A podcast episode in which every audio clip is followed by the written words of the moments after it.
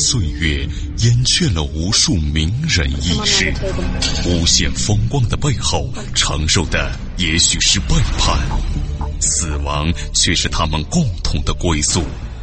历史长河沉淀了无数未知的人类文明，时光荏苒，当一切变得尘埃落定，谜底悄然揭开。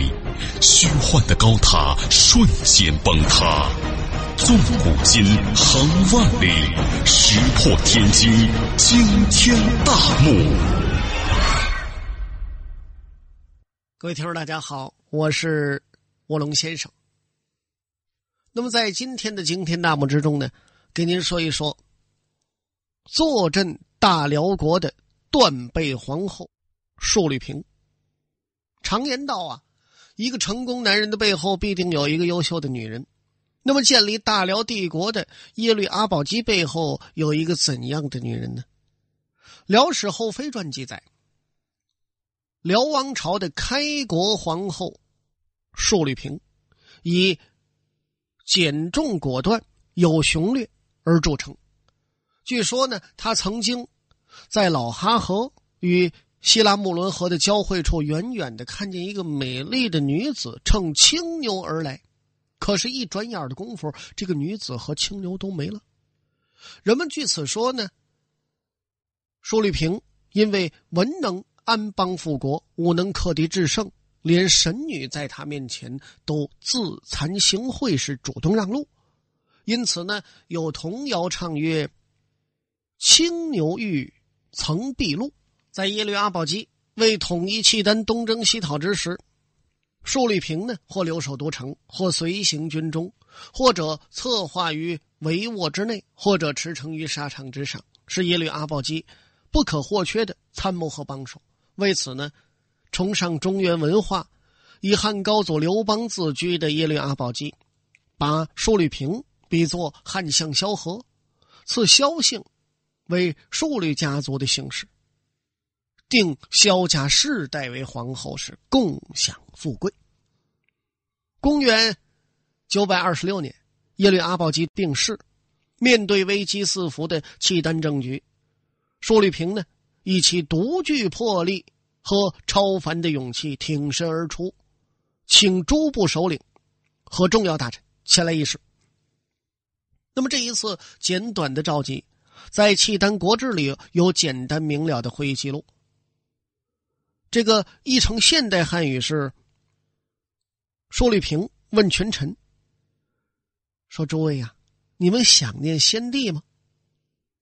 这些大臣一听是面露哀伤，说：“臣等受先帝大恩，这怎能不想啊？不想先帝一命归西呀！”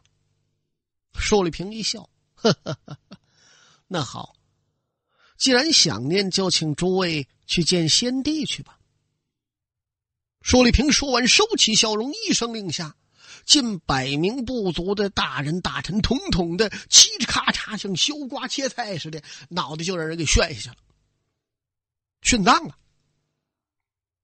此后呢，凡是被舒立平怀疑不轨的高原显贵，他呢，就让这显贵传话先帝，就是你给先帝带个话，怎么去啊？你得先死啊！然后将其拉到耶律阿保机陵前杀了，算是除却后患。那么，对于一些功勋卓著的大老元臣，这个皇后她也有自己的这个办法，怎么办呢？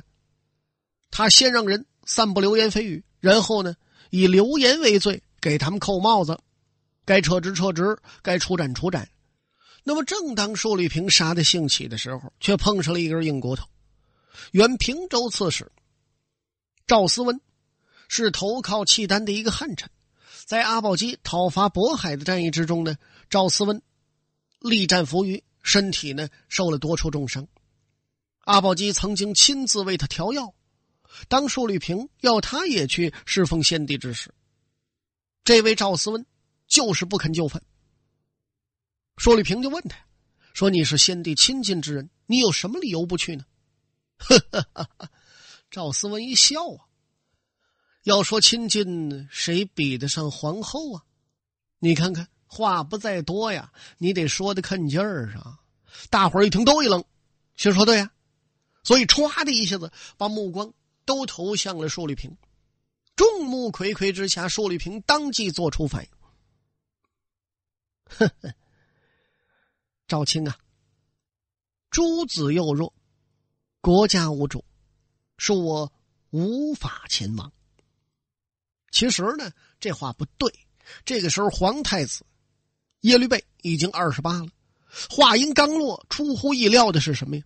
舒丽萍苍啷的一下子把刀拔出来，咔嚓的一下子把自己的一只手腕给剁下来了。面不改色呀，命人将这只手送到耶律阿保机的棺椁之内，代为自己从训。这一下子把大伙都镇住了。从此以后，所有皇亲国戚、满朝文武对他畏如虎蝎，像怕老虎、怕蝎子似的。对他的主张呢，没有半点违抗。而少了一只手之后，舒丽萍杀人殉葬的把戏也收敛了许多。哎，因为他为此也付出了沉重的代价。最后呢，连逼他断手的赵思温，他也放过了。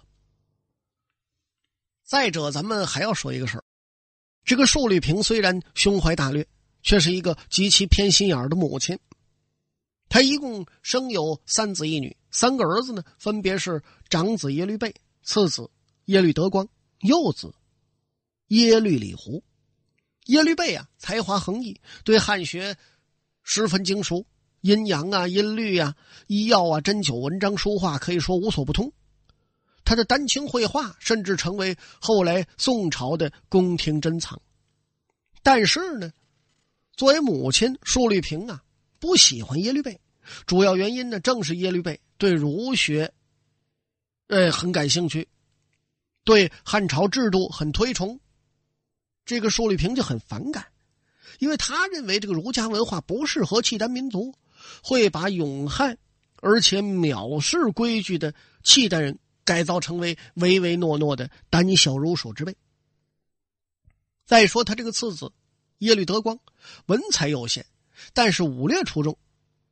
当时呢，担任契丹国兵马大元帅，东征西战，立国赫赫战功。更重要的是，耶律德光性孝敬，母病不食，他亦不食。这样的儿子，当然。会讨得母亲万分欢心，说皇后得病了，吃不了东西，这耶律德光也不吃。不过呢，最让舒丽萍喜爱的还是小儿子耶律李胡。要说呢，这个耶律李胡既没有继承父母的一丝一毫的文韬武略，更没有为契丹国建国立下任何功勋，在这个心狠手辣方面，倒是和爹娘有几分相似，甚至是青出于蓝胜于蓝。他有一身蛮力。心情不好的时候呢，就在人的脸上刺字，哎，这叫穷面之刑啊！如果有人犯在他手里，他不是把人活活的抽筋扒皮，就是把这个人扔进水里，要不就撇到火里，不是烧死就淹死。契丹人上至高官贵族，下至平民奴隶，没有不怕他的。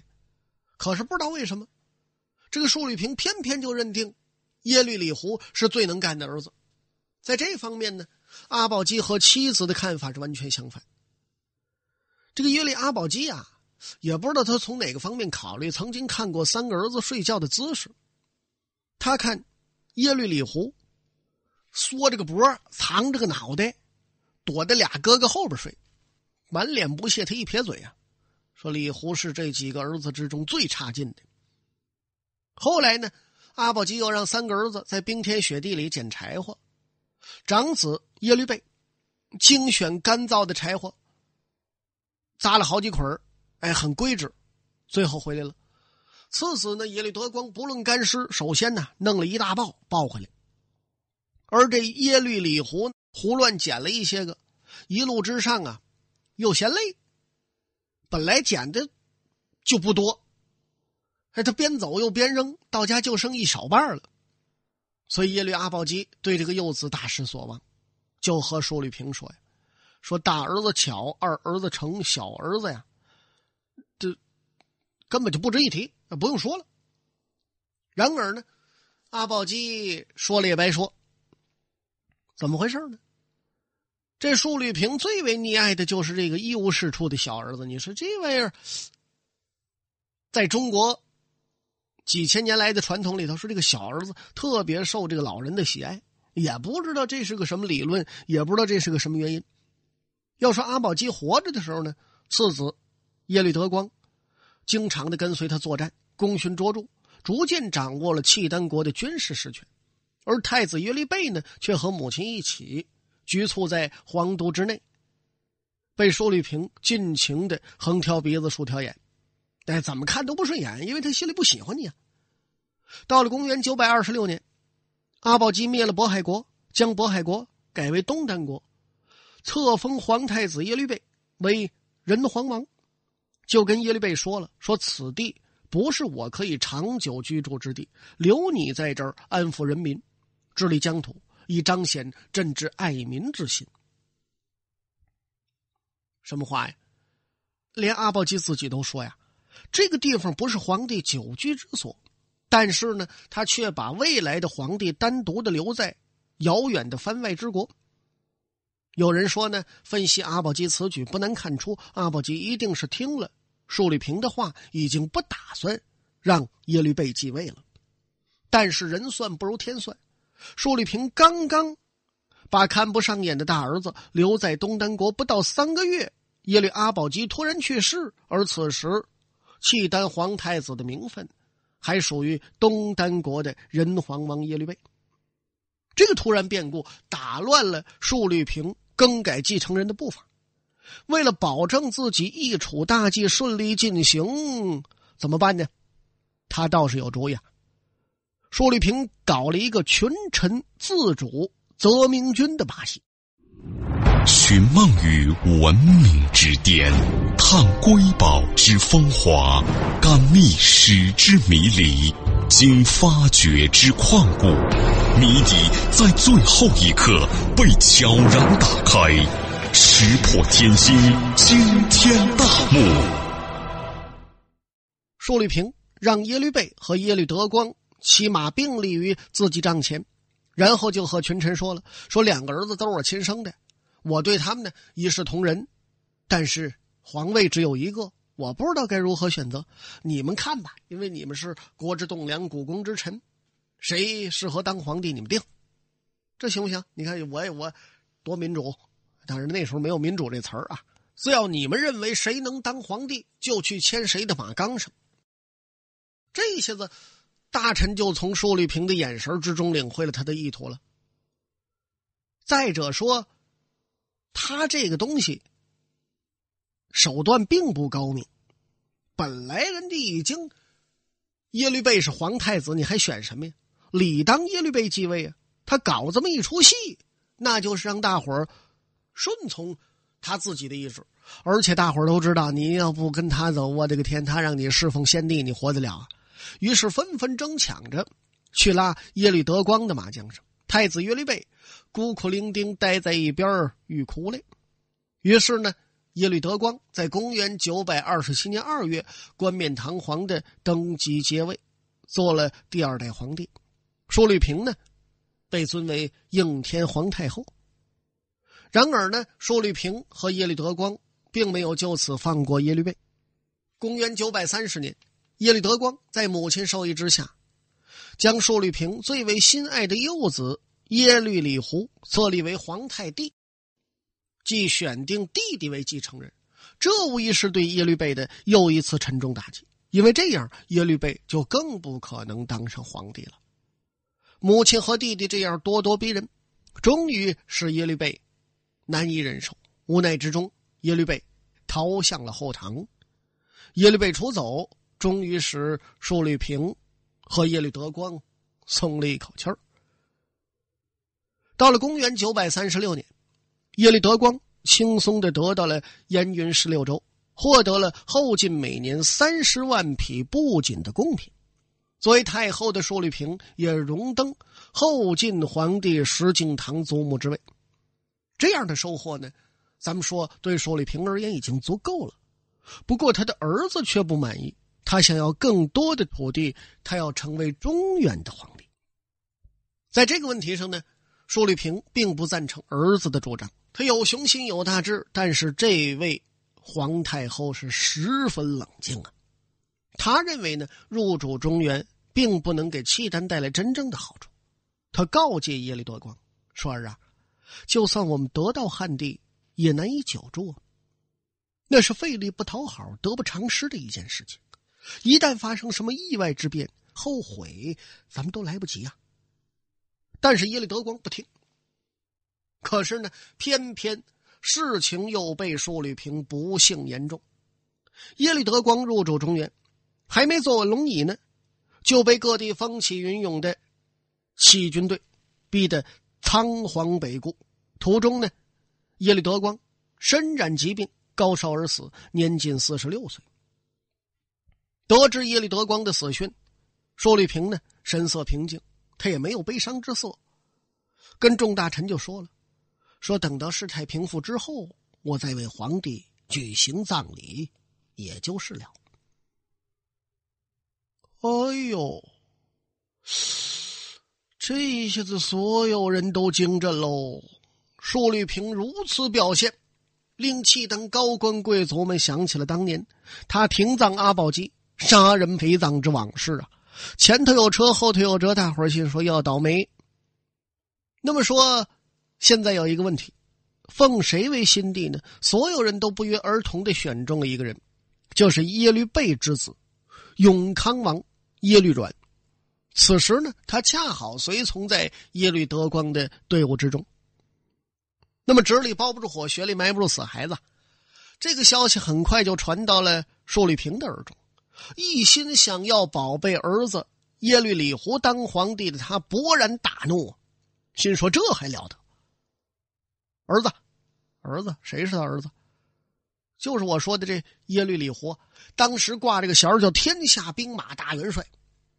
你亲自率兵讨逆，可是他就忘了，这这宝贝儿子完全是块废物，窝囊叼块废，不但不得人心，而且人马本事没有。双方一交战，他就让人打了个稀里哗啦，跑吧，多狼狈，连提鞋的功夫都没有。这一下子，耶律淑平这这更没面子了，是恼羞成怒，怒火填胸，也是恨铁不成钢，准备亲自整顿人马，和耶律李胡一起率部来到上京城外的黄河，就是现在的希拉木伦河，准备呢和孙子决战。然而就在此时，一生随心所欲的舒立平，在这一次。他的好运似乎走到了尽头，不但耶律阮营中的将领没有一个肯临阵倒戈的，就连上京城里的官员们，也没有全数站在舒立平一边。好可怜舒立平啊！没料到自己横行一世，临到老来，居然会落得被臣下和孙辈秋后算账的地步。垂头丧气之下，恶自胆边生，怒打心头起。舒律平将跟随耶律阮的贵族级将士家眷，他都抓来了，准备啊将这几万人悉数杀死。这也是乱你对方的军心。哎，就在这个节骨眼上，契丹贵族之中的顶尖人物耶律乌质挺身而出，他劝舒律平啊，别打了，终究啊，您这是一家人。就是您和您这孙子，毕竟有血脉呀。李胡和耶律阮都是太祖与太后您的子孙呢，国家也并没有落入外人之手，您怎么这么固执呢？您要愿意啊，我愿意代表太后前去议和，您看怎么样啊？到最后呢，这舒立平还真答应了。耶律无志来到耶律阮的营中。对满心想要报仇的耶律阮也是一番好言劝说呀。于是呢，耶律阮和舒立平终于在几天之后相约见面。一见面啊，俗话说打仗没好手，骂人没好口，这俩就吵吵起来了。舒立平呢骂耶律阮忤逆不孝，耶律阮呢骂舒律平为父无道。眼看这形势僵持不下，舒立平啊就对耶律无志说：“说你为我主持公道。”耶律无志一听，呵呵，太后啊，大王当初仁皇王以太子身份失去国主之位，尚且不曾兴兵征战，大王如今为何要做你父亲不肯做的事情啊？至于太后，你为了自己私心偏爱，篡改先帝遗命，枉受神器。什么叫枉受神器啊？就是私自改易国君。为何至今还不肯认错呀？哎，要说呀，这恐怕是舒立平平生第一次听见臣下如此直言指责自己。可是眼看众叛亲离，四面楚歌了，他也急不得恼不得，这脸腾就红了，很惭愧啊，眼泪也流下来了。说当初。太祖遭朱棣之乱，天下荼毒，疮痍未复，我怎么敢因自家争夺地位而使国家再遭兵乱呢？简短截说吧。经过一番交谈，一场迫在眉睫的内战总算平息了，放弃了兵戎相见。舒立平呢，仍然不甘心将地位传给长孙。回到营帐之后。他又和耶律无志说了：“说如今已经讲和，我们再考虑一下地位究竟传给谁。”耶律无志的态度呢，倒是很明确，说：“永康王继位，得天心，顺民意，太后何必如此固执？”这时候呢，耶律李胡一听，你胡说八道，有我在这儿，他休想称帝。耶律无志心说：“呀，你懂得个溜啊你！”坏事坏你身上，倒霉就倒在你这儿。但是呢，作为臣下不能这么说呀。说陛下呀，按照礼法，传嫡不传弟，就是传自己的嫡子，没有传给自己弟弟的。当年呢，耶律夺光取代仁皇王称帝，尽管他文武兼备，人们仍然议论纷纷。你强求帝位，人们何止是怨言呢？嗯。言下之意没说啊，你这小命保不住。现在众望所归，都愿意拥立永康王，已成定局，不可扭转呐。哎，舒立平一看，完了，权衡利弊吧，最后也得面对现实。说儿啊，我虽然爱你，但是我也没辙。你是太不争气。如今不是我不想立你，实在是你自己缺乏才能，民望太小。你，舒立平都不想往下说了，心说呀，我想保着你护着你，我都没理由。随后呢，舒立平和耶律阮达成正式的横渡之约，承认耶律阮称帝，罢兵同返上京。三十一岁的耶律阮终于成为了名正言顺的辽国皇帝，就是辽世宗。他追封一生不得意的父亲耶律倍为让国皇帝，而风光一生的舒立平也从此失去了一切权利。舒立平不想就此罢休，不久又与耶律李胡密谋造反。阴谋被查之后，耶律阮先下手为强，将祖母和叔父同时捉住。送往边地，幽禁而起。然而呢，舒立平老而弥坚，虽然被幽禁，却一直活得挺精神。